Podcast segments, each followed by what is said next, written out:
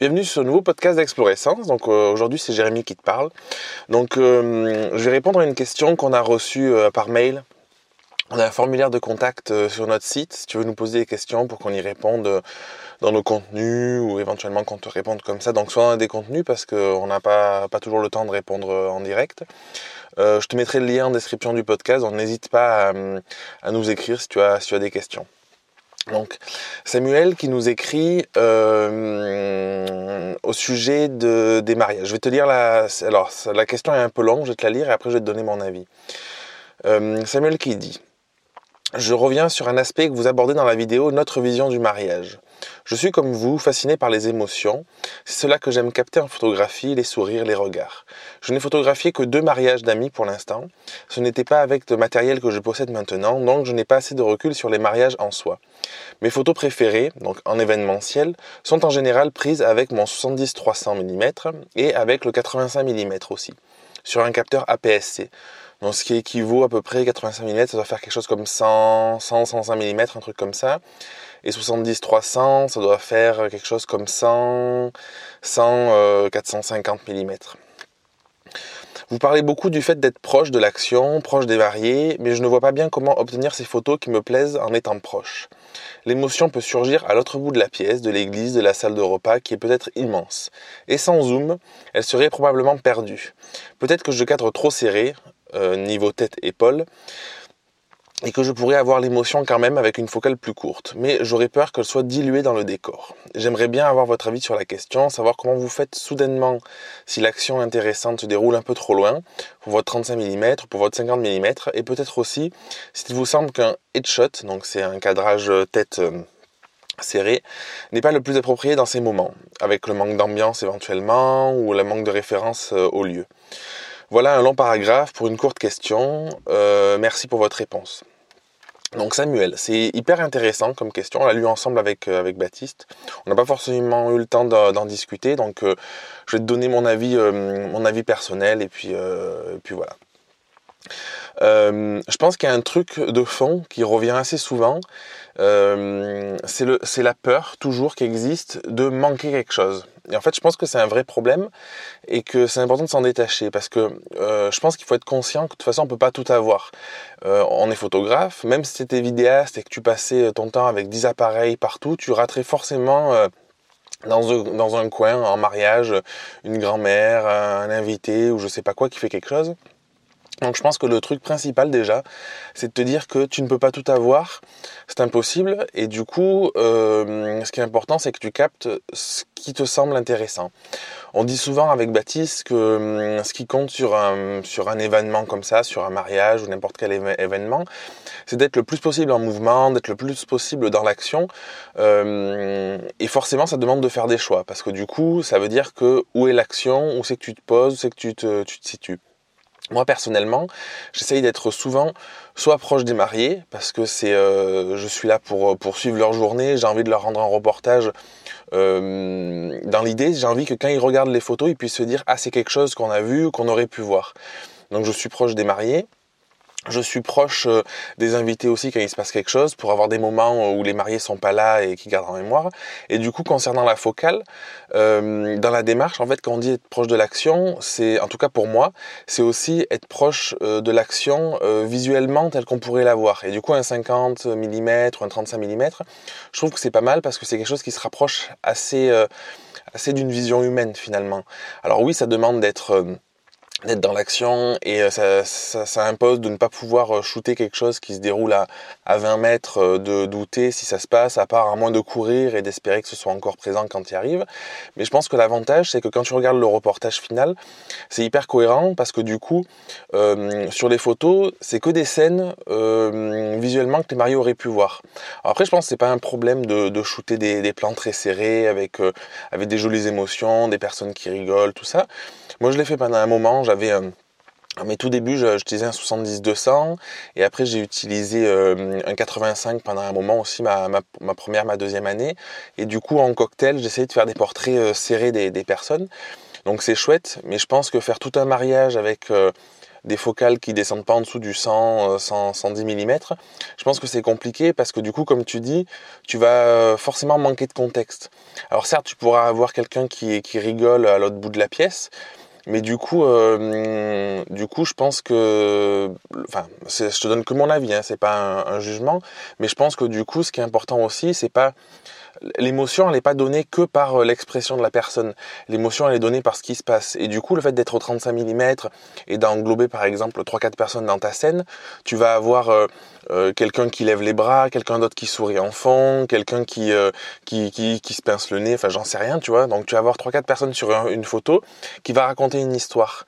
Et du coup, un, portrait serré, c'est joli, mais ça raconte pas toujours une histoire, surtout sur un événement, sur un mariage, tout ça. Donc c'est pour ça qu'avec Baptiste, on utilise euh, aujourd'hui un 35 et lui un 50 et moi un 35 et un 58 mm. Euh, alors je sais pas si ça répond à ta question, euh, mais c'est dans ce sens-là quand on dit être proche de l'action, c'est euh, c'est pas forcément être proche de toutes les actions, c'est être proche de nous ce qu'on veut photographier. Donc ça veut dire parfois tu au milieu d'un groupe d'invités et puis du coup c'est ils sont en train de, de, se marrer ou en train de pleurer. Ça veut dire aussi toujours être en mouvement. Il y a un truc qui est hyper important pour nous, c'est de toujours bouger. Moi, je passe mon temps à courir à droite, à gauche. Euh, c'est une cérémonie laïque, ben à passer un petit peu devant, à faire des photos des mariés, aller faire des photos des invités, passer dans les rangs ou à, ou à côté. Et du coup, forcément, avec un, 300 mm, tu peux te permettre d'être euh, à 10-15 mètres de la scène et zoomer un coup à droite, un coup à gauche. Mais je pense qu'il y a ce truc-là que je répète souvent, c'est euh, ce côté émotion avec l'énergie en mouvement, c'est le fait de bouger. Et du coup, euh, chaque fois que je vois des photos faites avec un zoom, je trouve que esthétiquement c'est très beau parce que esthétiquement, avec un 200 mm de 8 par exemple, tu arrives à bien isoler le fond de la scène, tu arrives à, avoir quelque chose de, de, joli esthétiquement, mais il manque toujours, je trouve, ce côté un peu dynamisme, ce côté, euh, ce côté euh, reportage. Je trouve que ça fait, c'est un peu, un peu le côté paparazzi quoi. Un peu, tu vois, la photo sportive où c'est très beau, t'as as la voiture, t'as un joli filet, ça passe et tout, c'est très esthétique. Mais finalement, ça manque de, du côté reportage tel que moi je veux, euh, je photographier les mariages, où t'es dans l'action, où, tu, c'est pas toujours, c'est peut-être parfois moins esthétique du coup parce que tu vas avoir des éléments euh, qui vont être englobés dans la photo et que tu n'aurais pas eu avec un 200 mm en zoomant. Mais du coup, il y a ce côté euh, beaucoup plus reportage, beaucoup plus naturel, en fait, beaucoup plus axé sur, euh, sur la vie, sur ce qui se passe, parce que tu englobes, tu englobes un petit peu du décor, parce que tu englobes un peu du contexte, et parce que, en termes de focale, tu as une vision qui se rapproche plus de ce que voit l'œil que, que avec un, avec un 50 par exemple, qu'avec un 200 mm, quoi. Donc voilà, j'espère que ça, ça répond un peu à ta question. Après, en sachant qu'il n'y a pas de règles et que ce qui compte, c'est de faire les photos que, que tu aimes. Il n'y a pas longtemps, je discutais avec un photographe, c'était hyper intéressant. Il me disait, moi, ce que j'aime, c'est les, les plans assez serrés avec un joli flou d'arrière-plan, donc euh, style euh, une photo 50 mm en 4, quoi. Et à la fois les plans au très grand angle, il y avait un 17 mm. Et du coup... Euh, il me demandait est-ce que c'est un problème, est-ce que c'est pas un problème? Et en fait, c'est pas un problème parce que du coup, si c'est deux choses qu'il aime, euh, ce qui est important, c'est de définir ton style. Ton style, il est donné par quoi? Et du coup, tu peux très bien avoir deux boîtiers avec sur un boîtier un 50, sur un boîtier un 17. Donc là, c'était son cas. Ou toi, tu peux très bien avoir un, boîtier avec ton, ton 70-300 et un autre éventuellement avec une autre focale que tu aimes bien. Et du coup, faire tous tes plans comme ça. Et euh, ton reportage, donc dans le cas de la personne avec qui j'ai discuté, son reportage, c'est des plans euh, assez serrés avec, euh, avec un joli flou d'arrière-plan ou des plans au contraire très larges avec beaucoup de contexte. Mais du coup, ça crée une cohérence parce que euh, il a défini que c'est les deux choses qu'il appréciait et qu'il aimait. Et du coup, je pense que c'est ça qui compte. Et un autre truc aussi pour, pour terminer ce podcast, c'est de... Hum, parfois, on fait les choses par peur. Et je pense que c'est jamais les, les, les, bonnes raisons de le faire. Là, si tu dis, euh, euh, j'ai peur de rater des, des, moments qui sont à l'autre bout de la pièce. Oui, c'est une chose, mais du coup, tu peux te dire aussi inversement que en faisant ça, tu vas rater des moments qui sont peut-être juste devant toi finalement parce que tu n'auras pas le recul nécessaire.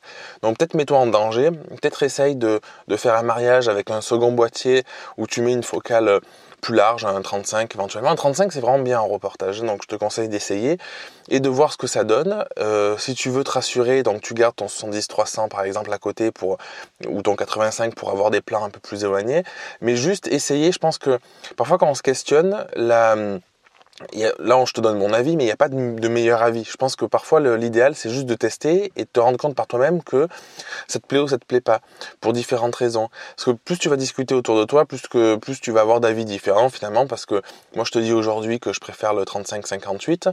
Après, c'est parce que j'ai essayé le, 70-300 et puis euh, ça me plaisait au début et finalement, je me suis dit, c'est pas les images que je veux.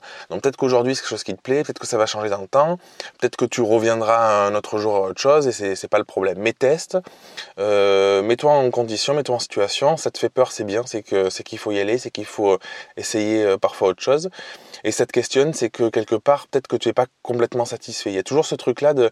Moi, je pars du principe que quand on fait quelque chose qui, nous plaît et, quand on est persuadé que c'est la bonne façon, en fait, on se pose pas ces questions. On doute pas. On se dit pas est-ce que c'est bien ou c'est pas bien?